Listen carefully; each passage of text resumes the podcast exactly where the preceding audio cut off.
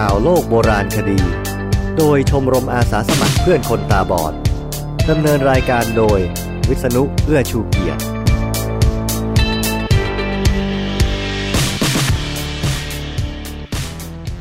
ข่าวโลกโบราณคดีครั้งที่ 143 มีเรื่องน่าสนใจมาเล่าสู่กันฟังอีกตามเคยครับ เที่ยวนี้มีเรื่องอียิปต์สองเรื่อง และบังเอิญมากทั้งสองเรื่องนี้ เป็นเรื่องเกี่ยวกับอาหารการกินทั้งคู่ครับ ตามนี้ครับ พิพิธภัณฑ์สหรัฐยอมคืนทับหลังโบราณสองชิ้นให้ไทย Stonehenge น่าจะสร้างขึ้นจากหินที่เอามาจากโบราณสถานที่เก่ากว่า วิธีรักษาไข้ใจเมื่อความรักคือโรคร้ายที่เยียวยาได้ด้วยการแพทย์ในยุคกลาง พบโรงงานเบียร์โบราณยุคราชวงศ์แรกของอียิปต์ คนอียิปต์โบราณอบขนมปังกันอย่างไร นักวิจัยพบคำตอบหลังลองทำไปแล้ว 54 ก้อน ไปฟังกันเลยครับ พิพิธภัณฑ์สหรัฐยอมคืนทับหลังโบราณ 2 ชิ้นให้ไทย Post Today 11 กุมภาพันธ์ 2564 พิพิธภัณฑ์สหรัฐยอมคืนทับหลังโบราณ 2 ชิ้นที่ถูกขโมยจากไทยเมื่อเกือบร้อยปีก่อน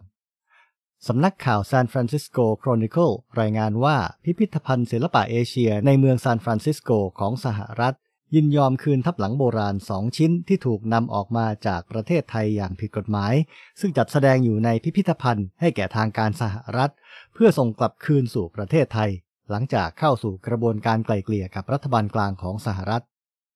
เดวิดเอลแอนเดอร์สันอายการเขตแคลิฟอร์เนียเหนือ ซึ่งทำหน้าที่เป็นผู้ฟ้องร้องคดีเผยว่า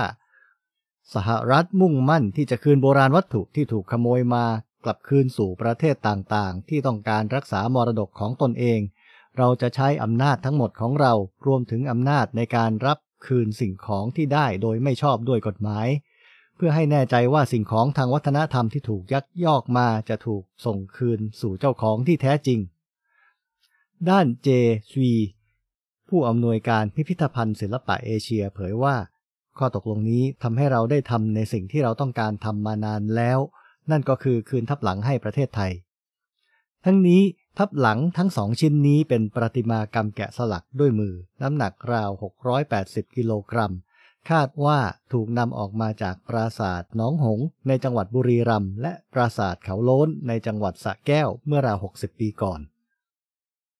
คำถแถลงการของสำนักงานอายการเขตแคลิฟอร์เนียเหนือ ระบุว่านักโบราณคดีของไทยเชื่อว่าทับหลังทั้งสองชิ้นถูกขโมยออกมา และถูกพ่อค้าชาวยุโรปซื้อไปในช่วงปลายทศวรรษ 1960 จากนั้นเอเวอรี่บรินเดจอดีตประธานคณะกรรมการโอลิมปิก และนักสะสมงานศิลปะได้มอบทับหลังจากปราสาทหนองหงส์ ให้พิพิธภัณฑ์ศิลปะเอเชียซานฟรานซิสโกเมื่อปี 1966 ส่วนทับหลังจากปราสาทเขาโล้นทางพิพิธภัณฑ์ซื้อเข้ามาเมื่อปี 1968 เจ้าหน้าที่รัฐบาลกลางสหรัฐทราบครั้งแรกเมื่อปี 2017 ว่าทับหลังทั้งสองชิ้นถูกลักลอบส่งออกมาจากประเทศไทย และได้ติดต่อพิพิธภัณฑ์ศิลปะเอเชียในเมืองซานฟรานซิสโกให้ส่งคืนไทย และเป็นปีเดียวกับทางพิพิธภัณฑ์ตัดสินใจนำทับหลังทั้งสองชิ้นออกจากการจัดแสดง ต่อมาเดือนตุลาคมปีที่แล้ว กระทรวงยุติธรรมสหรัฐ ยื่นฟ้องพิพิธภัณฑ์เพื่อรับคืนทับหลังทั้งสองชิ้นจนนำมาสู่การทำข้อตกลงดังกล่าว ตามข้อตกลง ทับหลังทั้งสองชิ้นจะถูกส่งกลับประเทศไทยผ่านกระทรวงยุติธรรมสหรัฐ ในช่วงต้นเดือนเมษายนนี้สโตนเฮนจ์น่าจะสร้างขึ้นจากหินที่เอามาจากโบราณสถานที่เก่ากว่า f i s o r g 12 กุมภาพันธ์ 2021 ซากโบราณสถานที่หลงเหลืออยู่ในภาคตะวันตกของเวลส์บ่งชี้ว่าก้อนหินที่ตั้งอยู่ที่นั่น อาจถูกรื้อถอนและนำไปสร้างเป็นวงหินยุคหินใหม่ ที่ปัจจุบันเรียกกันว่า Stonehenge ตามผลการศึกษาวิจัยชุดใหม่ที่เพิ่งนำเสนอเมื่อวันศุกร์ที่แล้ว นักวิจัยเชื่อว่าหินบางก้อนที่ใช้ใน Stonehenge ใกล้เมืองซอลสเบอรีทางตะวันตกเฉียงใต้ของประเทศอังกฤษ เคยถูกใช้ในโบราณสถานอีกแห่งหนึ่งที่เก่ากว่าและห่างออกไป 280 กิโลเมตร ในแถบตะวันตกเฉียงใต้ของแคว้นเวลส์ ทีมนักวิจัยที่อยู่เบื้องหลังการค้นพบครั้งนี้มาจาก University College London หรือ UCL พวกเขาบอกว่ามีสมบัติสำคัญหลายอย่างที่เชื่อมโยงโบราณสถาน Stonehenge ซึ่งถูกสร้างขึ้นเมื่อ 3,000 ปีก่อนคริสตกาลเข้ากับวงหินที่เก่ากว่าแห่งหนึ่งชื่อไวน์มาน์ ตัวเขียนภาษาอังกฤษว่า W A U N M A W N พวกเขาเสนอว่าลูสโตนซึ่งเป็นหินสีน้ำเงินและสีเทา ที่มีต้นกำเนิดมาจากแคว้นเวลส์ อาจถูกช่างก่อสร้างของสโตนเฮนจ์ย้ายมาพร้อมกับการอพยพของชุมชนที่พวกเขาอาศัย การค้นพบซึ่งจะได้รับการตีพิมพ์ในวารสาร Antiquity สามารถอธิบายได้ว่าทำไมหินใหญ่ของ Stonehenge จึงถูกเคลื่อนย้ายมาไกลขนาดนี้ ในขณะที่วงหินที่คล้ายกันส่วนมากถูกสร้างขึ้นใกล้กับเหมืองหิน วงหินไวน์มาน์เป็นวงหินที่เก่าแก่ที่สุดแห่งหนึ่งในอังกฤษ และมีขนาดใหญ่เป็นที่สามพื้นที่โดยรอบของโบราณสถานแห่งนี้เคยเป็นชุมชนสำคัญ มีการอาศัยอยู่อย่างหนาแน่นจนกระทั่งเมื่อ 3,000 ปีก่อนคริสตกาลอยู่ๆกิจกรรมการใช้ชีวิตของชุมชนก็สิ้นสุดลงอย่างกระทันหัน เหมือนกับว่าพวกเขาหายไปเฉยๆอย่างนั้นแหละครับ บางทีคนส่วนใหญ่คงอพยพไปอยู่ที่อื่น แล้วเอาหินใหญ่ที่พวกเขาถือเป็นส่วนหนึ่งของตัวตนของพวกเขามาแต่โบราณไปด้วย ไมค์พาร์เกอร์เพียสัน นักโบราณคดีจาก UCL บอก แต่ด้วยจำนวนแท่งหินบลูสโตนที่ตั้งอยู่บนที่ราบซอลส์เบอรี่ มีถึงประมาณ 80 ก้อน จึงน่าเป็นไปได้ว่าโบราณสถานไวน์มาน์ในแถบเพรสเซอรี่ฮิล มณฑลเพมบร็อกเชียร์อาจไม่ใช่แหล่งเดียวที่ถูกดึงก้อนหินไปใช้ที่สโตนเฮนจ์อาจมีโบราณสถานอื่นในแถบเพรสเซอรี่ฮิลที่รอการค้นพบก็ได้ ใครจะไปรู้ล่ะครับ คงมีคนโชคดีไปเจอเข้าจนได้สักวัน ไมค์บอก การกำหนดอายุถ่านและตะกอนจากหลุมที่แท่งหินเคยตั้งอยู่ ในแหล่งโบราณคดีที่แคว้นเวลส์เผยว่าหินที่นั่นถูกปักไว้ประมาณ 400 ปีก่อนการสร้างสโตนเฮนจ์ ซึ่งเป็นแหล่งมรดกโลกแห่งหนึ่งขององค์การยูเนสโก มีสิ่งบ่งชี้หลายอย่างที่บอกว่าคนสร้างสโตนเฮนจ์เอาแบบจากเวลส์ไปใช้ เช่น วงหินที่ไวน์มาน์มีเส้นผ่านศูนย์กลาง 110 เมตร เท่ากับขนาดร่องรอบสโตนเฮนจ์พอดี และวงหินทั้งสองก็ทำขึ้นให้เล็งไปยังจุดที่ดวงอาทิตย์ขึ้นในวันคริสต์มายันเหมือนกันอีกด้วยวิธีรักษาไข้ใจ เมื่อความรักคือโรคร้ายที่เยียวยาได้ด้วยการแพทย์ในยุคกลาง BBC ไทย 14 กุมภาพันธ์ 2021 ความรักคือโรคาบันดาลตาให้มืดมน เป็นบทกวีที่เราได้ยินได้ฟังกันบ่อยครั้ง ผู้คนยังมักกล่าวกันว่า ความรักทำให้เจ็บปวดทุกทรมาน และหลายคนก็เกิดอาการเจ็บป่วยทางกายขึ้นมาจากเหตุความรักไม่สมหวังได้จริงๆ ในยุคหนึ่งบรรดาผู้รู้มองว่าไข้ใจชนิดนี้สามารถจะรักษาให้หายขาดได้ด้วยเทคนิควิธีทางการแพทย์ ในยุคกลางของยุโรปเมื่อราวศตวรรษที่ 5 ถึงปลายศตวรรษที่ 15 นั้น ไข้ใจหรือโรคคลั่งรัก เป็นความเจ็บป่วยที่ส่งผลกระทบรุนแรงทางกายด้วย และในบางครั้งหากไม่ได้รับการรักษา ก็อาจจะทำให้ถึงแก่ชีวิตได้ ดรลอร่าคาลัส ผู้เชี่ยวชาญด้านวรรณคดีและการแพทย์ยุคกลาง จากมหาวิทยาลัยสวอนซีของสหราชอาณาจักร ได้เขียนบทความว่าด้วยการวินิจฉัยโรคไข้ใจ และวิธีรักษาด้วยการแพทย์แผนโบราณ ซึ่งลงเผยแพร่ในเว็บไซต์วิชาการ The Conversation ไว้ดังนี้ ความเชื่อเก่าแก่ที่ว่าความรักความผูกพันทำให้เกิดอาการเจ็บป่วยขึ้นได้นั้น ในปัจจุบันแวดวงวิทยาศาสตร์ และการแพทย์ได้รับรองแล้วว่าเกิดขึ้นได้จริง โดยอิทธิพลจากความแปรปรวนของสารสื่อประสาทในสมอง เช่นโดพามีนอะดรีนาลีน และเซโรโทนินทำให้คนที่อยู่ในห่วงรักมีอาการเจ็บปวดไม่สบายกายขึ้นมาได้เช่นกัน แต่วิชาการแพทย์ในยุคกลางนั้น ถือว่ากายและใจมีความสัมพันธ์เกี่ยวข้องกันอย่างใกล้ชิด โดยเฉพาะอย่างยิ่งของเหลวที่เป็นองค์ประกอบสำคัญในร่างกายสี่ชนิด หรือที่เรียกว่า humor H U M O U R จะต้องอยู่ในภาวะสมดุล เพื่อให้มีสุขภาพดี หากของเหลวทั้งสี่ซึ่งได้แก่เลือด เสมหะ น้ำดีดำและน้ำดีเหลือง เกิดเสียสมดุลระหว่างกันไป ความเจ็บป่วยและโรคภัยต่างๆ จะมาเยือนในทันทีตำราของกาเลนแพทย์ชาวกรีกผู้พัฒนาวิธีวินิจฉัยและรักษาโรคตามหลักสมดุลของฮิวเมอร์ ระบุว่า คนที่มีนิสัยเจ้าทุกข์มักมีแนวโน้มจะฟูมฟายโศกเศร้ากับความรัก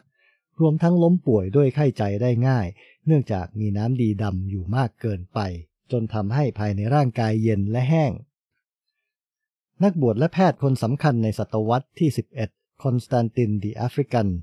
ชี้ว่าไข้ใจนั้นเป็นโรคที่สัมพันธ์กับเนื้อสมอง บางครั้งสาเหตุของโรคนี้คือความต้องการตามธรรมชาติที่รุนแรงเป็นพิเศษ เนื่องจากร่างกายจำเป็นต้องหาทางขับฮิวเมอร์ส่วนเกินออกมา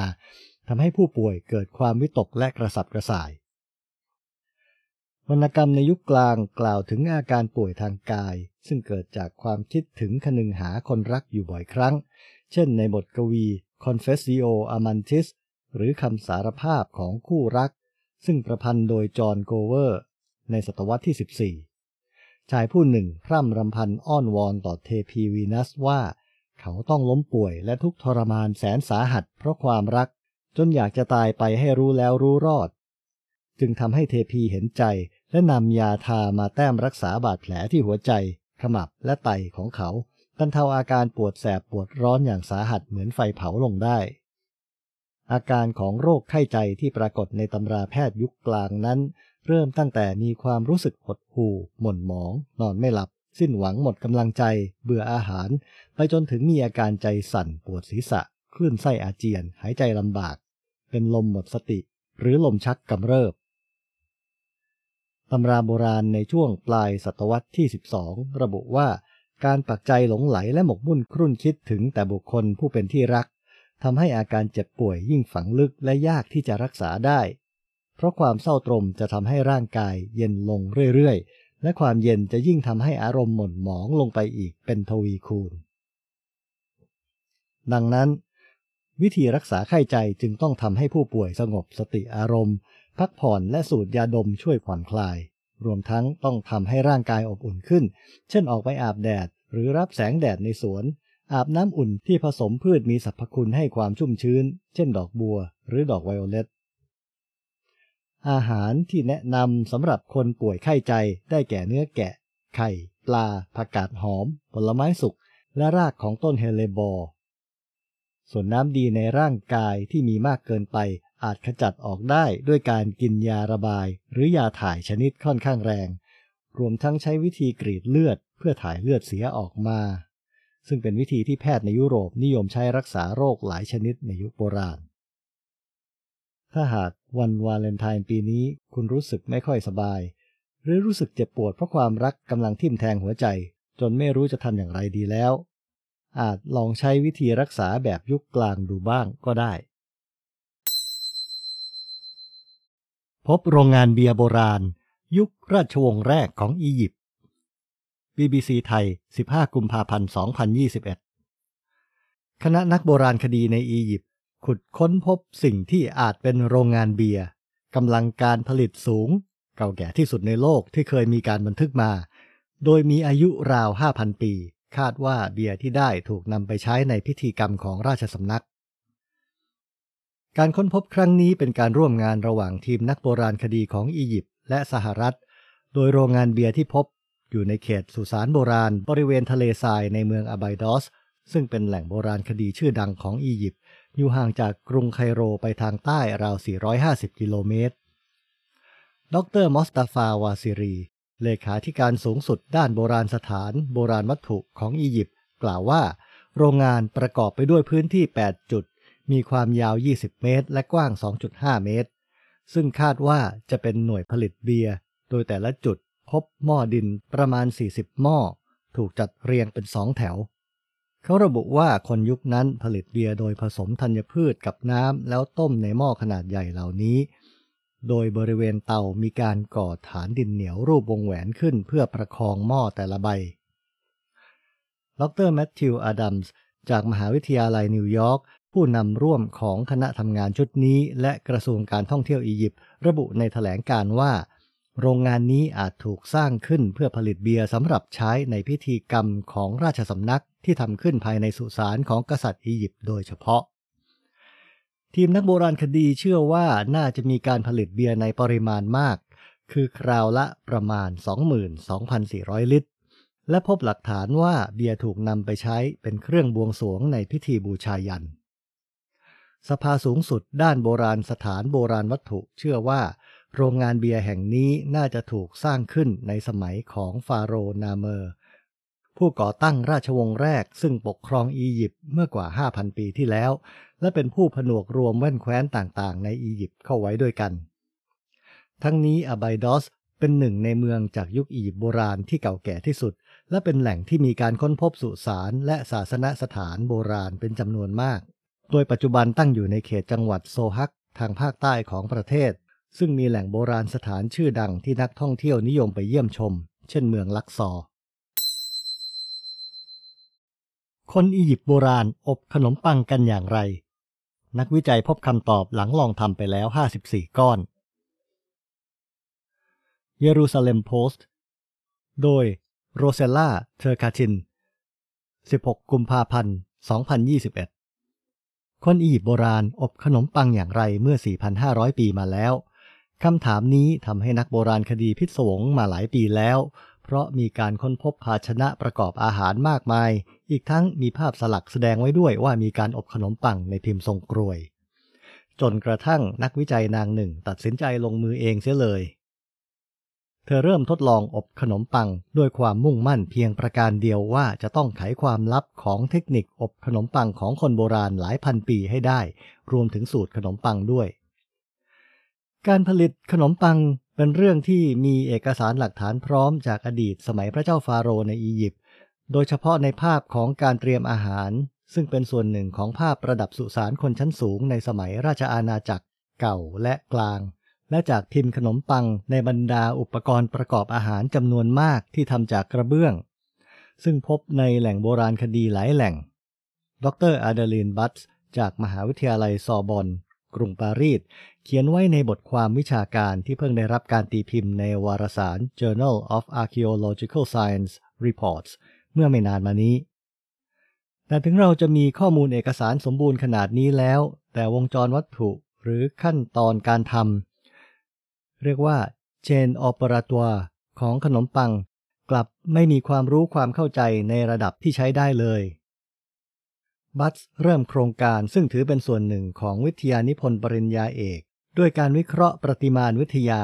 หมายถึงการศึกษาประวัติคำบรรยาย และการตีความหมายของเนื้อหาของภาพที่ปรากฏในสุสาน ในช่วงราชอาณาจักรเก่า 2,750 ถึง 2,250 ปีก่อนคริสตกาล ภาพที่ปรากฏซึ่งมักอยู่ในสุสานอาจจัดได้เป็นสามกลุ่ม คืออุ่นพิมพ์ในกองไฟ ยกพิมพ์ออก และเทของเหลวลงไปในพิมพ์ พอถึงยุคราชอาณาจักรกลาง การอุ่นพิมพ์ กลายเป็นทำในเตาไฟ